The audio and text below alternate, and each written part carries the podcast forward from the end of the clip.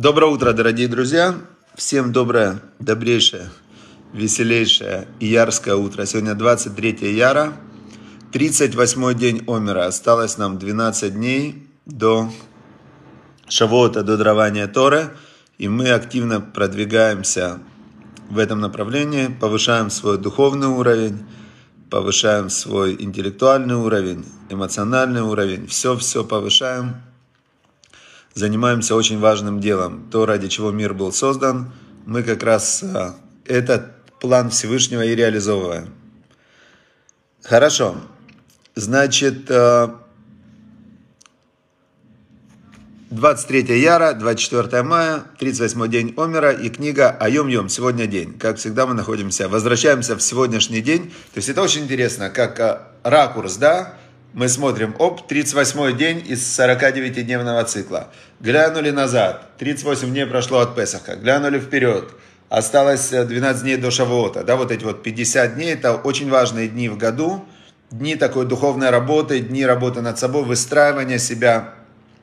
Я помню, когда первый раз столкнулся с этим циклом 49-дневным, да, то я тогда, я только параллельно как раз тогда начинал свою практику как э, коуч, как тренер, как психолог. Я сделал такой дневник э, достижения целей, он назывался. 7 недель, 49 дней. Это было мое ноу-хау. До этого все шли 30-дневными циклами или там 21 день. Я решил, что нет, 49 дней это лучший цикл, 7 недель по 7 дней. И у меня был настроен вот этот 50-дневный такой вот дневник, когда ты писал вначале свою цель, и ты шел 7 недель, двигался, двигался по этому циклу. И в итоге я сделал как раз семиэтапная коучинговая программа, называется у меня трансформационная. И в новом коде коучинга я обучаю коучей именно вести клиента 7 дней, да, 7 этапов, назовем это так. Бывает, что этап неделя, бывает, если клиент не успевает закончить, 2 недели. Но в принципе есть 7 этапов перехода из точки А в трансформационное, в новое состояние. И это то, как раз чем мы занимаемся в Сферата Омер, считаем вот эти вот дни и растем, растем, растем. Кто вообще сумел даже просто посчитать, он выполнил заповедь истории, считать эти дни. Это очень важно, потому что каждый день, не пропуская считать, день пропустил, уже ты не можешь благословения говорить, уже, уже как бы прервался цикл, считать ты дальше должен, но уже без благословения. И это показывает твой, в принципе, уровень на сегодняшний день. Э, можешь ли ты вообще назвать себя системным человеком, если ты... Давид, пожалуйста, не пишите больше название своего города, это очень смешно и сбивает нас с серьезной, серьезной учебы. Да? Просто из Чехии. Пишите привет из Чехии. Как город этот называется, значит, это не, не так важно. Очень смешное название для города. Хорошо. А, значит, а, я уверен, вот Микола Сахарчук пишет, что 90 дней, как напала Россия на Украину. И это ужасно, это страшно, ужасно, но я уверен, вот абсолютно точно, что после этой войны Украина будет одна из лучших стран в мире. И без этой войны Украина не поднялась бы на ту высоту, на которой она поднимется сейчас. И мы видим, что вот такие трудности и опасности и сложности, они нужны для того, чтобы переводить нас на новые уровни. Посмотрите, кто, возьмем даже того же Зеленского, да, его в Украине была поддержка 20%, сейчас 90%. Он самый влиятельный человек мира, по оценкам журнала Times, э, стал самый влиятельный человек мира. То есть он в момент, когда, когда была вот такая вот, ну, дикая опасность, да, ему говорили все, Америка, уезжай, и помните, как убежали там Янукович и так далее. То есть любой бы политик на его месте бы убежал бы в три секунды. Он сказал, нет, говорит, все, я останусь. И он рисковал собой, своей жизнью. И настолько это дало силу э, Украине, украинскому народу перейти на новый уровень в своем развитии, что сейчас вот эти вот 100 дней, они пробуждают каждый день новые, новые силы.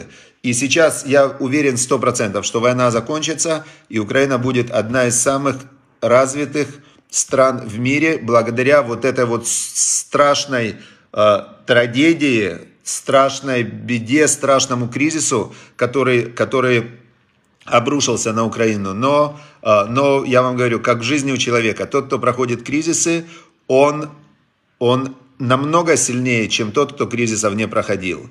И когда самая несчастная в жизни девочка, это принцесса на горошине, на горошине, самая несчастная. Она страдает под 20 матрасами от одной горошины. И самый счастливый это йог, который может спать на гвоздях, потому что теперь этот йог, он неутомимый, он может спать на чем угодно. Иногда трудности нам нужны для роста. Не иногда, а всегда. Хорошо, значит, э, пишет нам э, в книге Айом Йом Любая Чтиребе такую вот э, идею для размышления, для духовного роста. Началом духовного падения, не дай Бог, является недостаточно усердия в молитве. Значит, как известно, по Торе человек должен, еврей должен молиться три раза в день, обязательная молитва. Шахарит, Минха и Мариф. Три раза в день должен молиться. Теперь, а, но когда в Талмуде спросили Раби Йоханана, сколько человек должен в день молиться, он сказал, пусть молится весь день. Пусть человек молится весь день. Что такое молитва? Молитва – это разговор с Богом. Это э, молитва состоит из трех частей. Прославление Бога. Ты вспомнил, что вообще у тебя есть возможность вообще подумать просто про Бога, Творца мироздания. Вообще, Творец мироздания, ты о нем знаешь. То есть ты не видишь мир просто там э, телефон, салфетка, а ты видишь что есть Творец у мироздания, есть мироздание, в этом мироздании есть планета Земля, на планете Земля живет почти 8 миллиардов людей, ты один из них, и ты знаешь про Бога. Вау, это прославление, а Бог все это сотворил. Вторая часть молитвы – благодарность. Ты говоришь Всевышнему, спасибо тебе, Всевышний, за все, что у меня есть, за все, что я дышу, я вижу, я, там есть у кого одна нога, одна нога, у кого две ноги, вообще за две ноги спасибо. И идет вторая часть молитвы – благодарность. И третья часть молитвы – ты просишь Всевышнего восполнить то, чего тебе не хватает. Ты ему говоришь, Всевышний, я тебе благодарен, ты хозяин мира. Но восполни, у меня есть идея, что мне не хватает вот этого. Я очень хочу получить вот это. Мне нужна кому жена, кому здоровье, кому, э, кому деньги, кому реализация проекта, кому всем нам нужен мир. И мы просим у Всевышнего в третьей части молитвы, Всевышний, восполни, пожалуйста, мой недостаток, дай мне вот то, что мне не хватает. Это молитва. Значит, можно молиться целый день, разговаривать с Богом. Есть, например, такая форма служения э, Хасида Раби Нахмана. Они э, обязательно выходят в день на природу на один час можно начать с меньшего, но они выходят примерно на час. И на природе они разговаривают час с Богом своими словами на своем языке. Неформальная молитва. Но опять же, она построена на трех вот этих основах. Прославление Всевышний, какой, какой вообще нет слов, чтобы описать Твое величие. Нет у меня слов. Ты создатель мироздания. Ты даешь всему живому жизнь и так далее. Спасибо Тебе за, за этот день, за этот воздух, за это небо, за это солнце, за эти... Язык у меня есть, язык могу разговаривать. Благодарность. И дальше ты разговариваешь с Богом. Вот у меня в жизни такая ситуация. Всевышний, вот, например, хочу я, хочу я там похудеть, например, да, хочу 10 килограмм сбросить, и не могу, вот Всевышний, ну я тебя прошу, ну что для тебя? Ты всему миру даешь все, что им надо, ну дай мне, смотри, у тебя пол Африки голодает, ну дай мне возможность похудеть на 10 килограмм, помоги мне, найди мне и так далее. Простая, простая разговор с Богом на природе, называется эта форма служения Идбадедут, и это тоже молитва. Давид вот был, да, все наши праотцы, царь Давид, он так вот все время с Богом разговаривал. Теперь говорит нам Любавичский Рэбе, что началом духовного падения, не дай Бог, является недостаточно усердия в молитве. Когда человек перестает разговаривать с Богом, когда он перестает э, чувствовать вот эту свою личную связь, это начало его духовного падения. Из-за этого все становится сухим и холодным. А те заповеди, которые человек раньше выполнял спустя рукава, начинают выполняться еще хуже. То есть молитва является э, как бы индикатором и основой вот этого духовного внутреннего огня, который есть в человеке. Если он перестает молиться с воодушевлением, то и его заповеди остальные, они становятся пустые, холодные, и он начинает их выполнять все хуже и хуже. Теперь его окружает постоянное ощущение суеты и потеря всякого интереса к Торе. В кругу его интересов появляются все более материальные и грубые вещи. Так, я прям вырежу это. И уже само собой разумеется, что о положительном влиянии на других и речи быть не может. Естественно, что он и не может влиять на других людей позитивно. К сожалению, к сожалению, это так. И все, все, все начинается с молитвы. Начинается с молитвы, то есть молитва это главный, главный индикатор, главный индикатор вот того, что с человеком происходит, его связь со Всевышним. Представляете? Да, это очень-очень важно, мы сегодня узнали. Очень мы сегодня это узнали, это важная такая для нас информация, поэтому начинаем, начинаем прямо молиться с воодушевлением и с усердием. Я могу сказать про себя, наверное, в этом секрет, что я уже больше 20 лет э, действительно верю искренне от всего сердца и с большой любовью и радостью выполняю заповеди, именно из-за того, что я молюсь. Для меня основа служения – это молитва, и я молюсь прямо очень от всего сердца, долго, э, ну вот прям я с эмоциями. Я никогда не молюсь без эмоций. Всегда Всевышнего прошу. У меня вот эта часть личной просьбы в молитве самая длинная. Я все, что мне надо, я у Всевышнего прошу. Прямо и верю, что нет ничего э, без его, без его желания. То есть все, что у меня есть и получается, это подарок Всевышнего. Несмотря на какие-то мои усилия там, и так далее, но я понимаю, что все это только подарок Всевышнего, и ни в коем случае моих э, действий недостаточно для того, чтобы это получить. И действия просто доказывают, что мне надо, что мне реально надо. Но основа того, что у меня что-то получается, это то, что я об этом прошу в молитве, вот прям конкретно три раза в день всегда. И вам советую, то есть это работает, и это очень-очень важная вещь. Дальше. Обретение неба на земле. Вторая книга. Э, ваша душа пребывает в плену. Обретение неба на земле. Ваша душа пребывает в плену, если вы знаете, как надо, но позволяете миру остановить вас. Такая вот интересная идея, что ваша душа пребывает в плену, если вы знаете, как надо поступать, но позволяете миру э, останавливать вас. Например, вы являетесь главой государства. Такой пример интересный решаете, как поступать, и начинаете действовать. Газеты, конечно, осыпают вас проклятиями. Народ уверяет вас, что вы совершили ошибку. Вас называют порочным, аморальным, сравнивают с величайшими злодеями истории. Он выражает единодушный протест против ваших действий. Президент Соединенных Штатов призывает вас прекратить, угрожая отменой финансовой помощи и военной помощи. Но вы знаете, что поступаете правильно. Сдавшись, вы помещаете свою душу в плен. Ну, такая сложная очень идея, очень сложная идея для понимания. То есть, вот человеку кажется, что он поступает правильно. Но вот этот момент, что человек поступает правильно, ему всегда кажется, ну, чаще всего. То есть, есть в Каэлите, есть такая, в Экклезиасте есть такая фраза, что «Коль иш яшар бейнав». Или это в Мишле, или в Каэлите. Каждый человек прямо в своих глазах. И по-русски это звучит так, что человек видит в чужом глазу соринку, в своем бревно не замечает. И у человека есть, э, вот ему кажется, что он делает все правильно. Даже большие злодеи думают, что они делают правильно. И говорит нам Рэбе Любавичский, что если тебе, ты думаешь, что ты поступаешь правильно, но не делаешь правильно из-за того, что тебя мир останавливает, значит твоя душа в плену. Но возможно, что он имеет в виду? Откуда, откуда мы знаем, что такое правильно?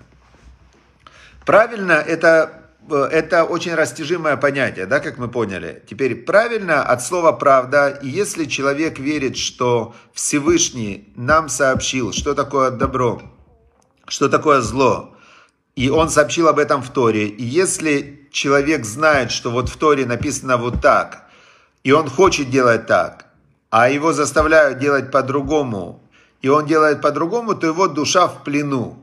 Логично, логично. И в принципе у человека, который живет э, так, как ему говорят жить другие люди, то получается, что его воля и его, его намерение, оно в плену у других людей. Да? Вот, в, это Мишле, спасибо, Дмитрий. Значит, получается, что человек, который, э, который действует, как ему говорят другие люди, он в плену у других людей, да, то есть его, его главное вот это вот, то, что им управляет. И что делают религиозные люди? Они говорят, что я не хочу быть в плену у других людей, а я хочу быть в рабом у Всевышнего, и они подчиняют свое мышление, подчиняют Всевышнему. И они говорят, нет меня, есть только Всевышний, и я с ним как одно целое выполняю его волю. И их жизнь вот превращается в то, что они становятся вот как царь Давид, да, мы его приводим в пример.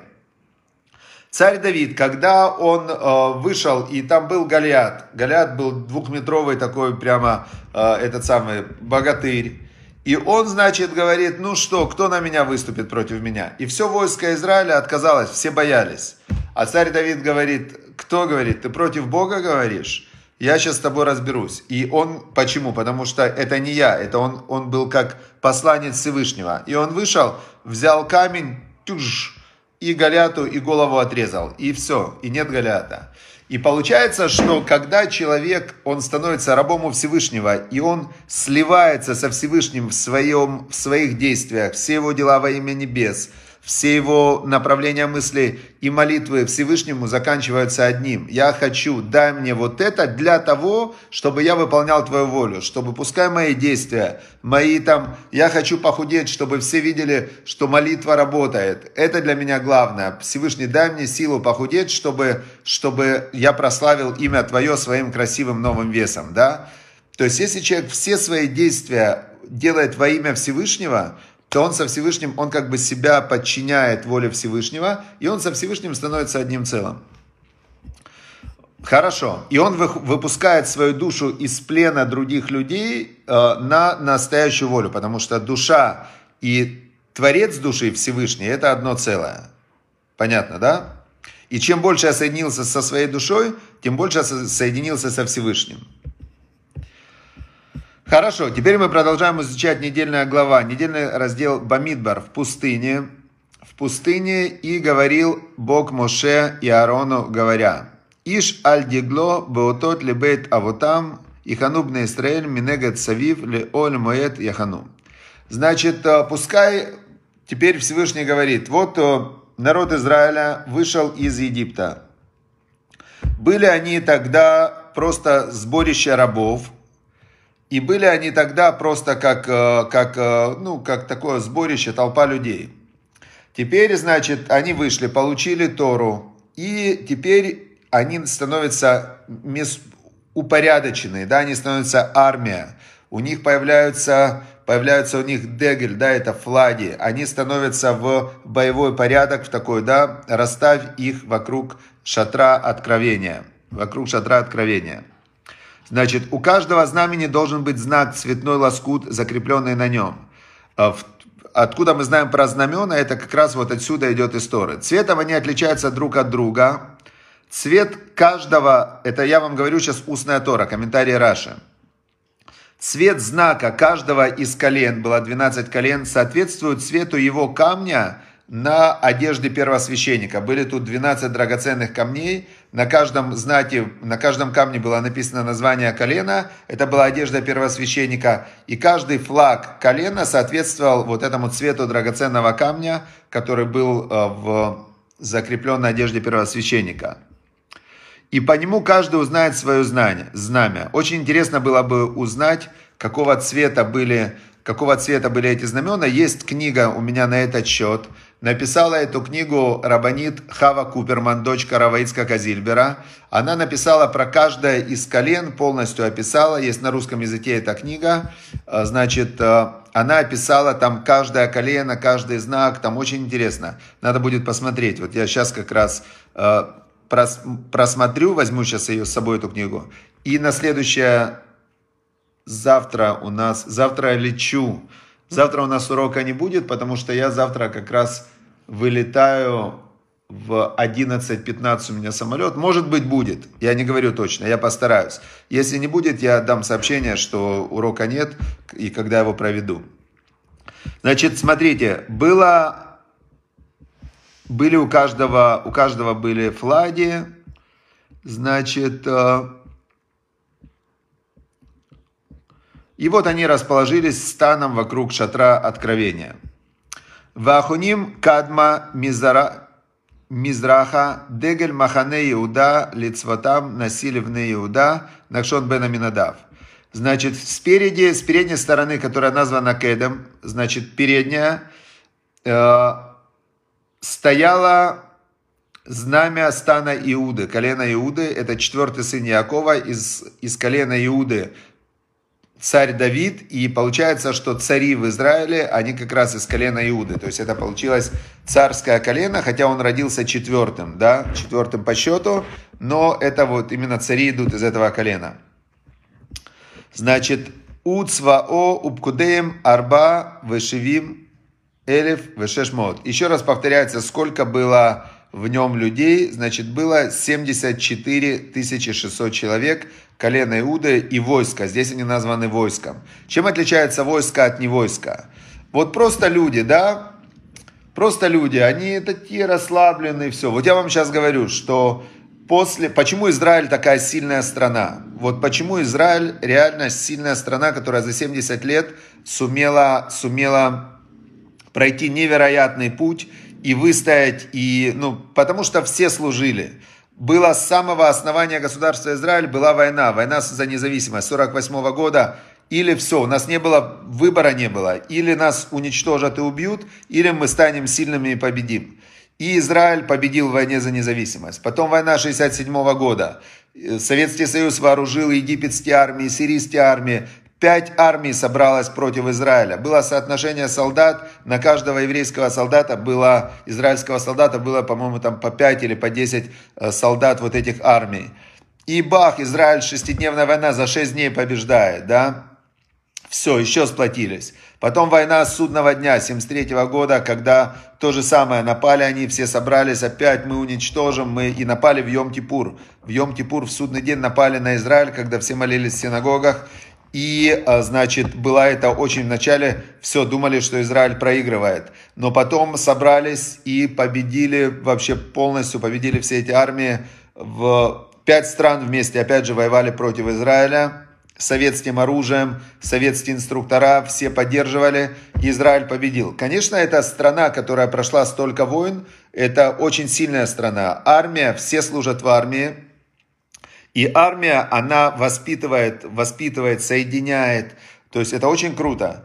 Поэтому, э, поэтому мы видим э, прямо из, э, когда был исход из Египта пустыня, Бог называет каждое колено армия.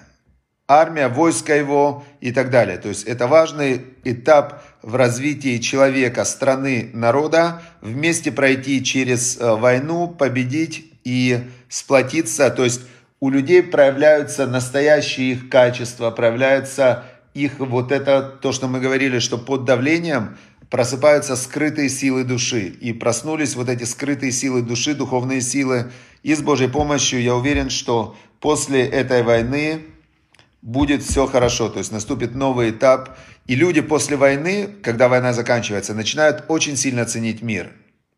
Очень сильно ценить мир, любить друг друга. Те, особенно, которые вместе воевали, они как бы вместе на всю жизнь.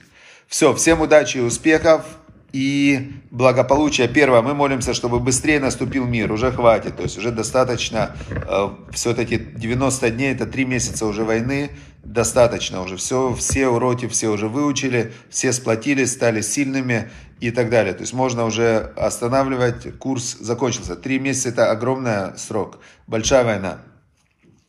Дальше мы молимся, чтобы все, кто страдают, выздоровели, чтобы все, которым нужна благополучие, получили деньги от Всевышнего, и все, кому нужна семья, хорошие дети, воспитание детей, хорошие отношения, чтобы все это получили. Все. Аминь. И я поддерживаю все ваши молитвы, но молиться должны вы.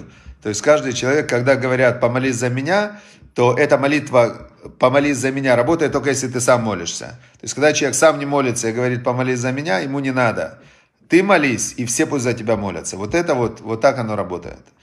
А но ты еще должен делать, потому что если ты не делаешь, тебе не надо. Тогда твоя молитва, она сомнительная. То есть, если человек говорит, дай мне, дай мне, ему люди говорят, ну встань, вот тебе два шага сделать. Не-не-не, я не могу. Тебе не надо.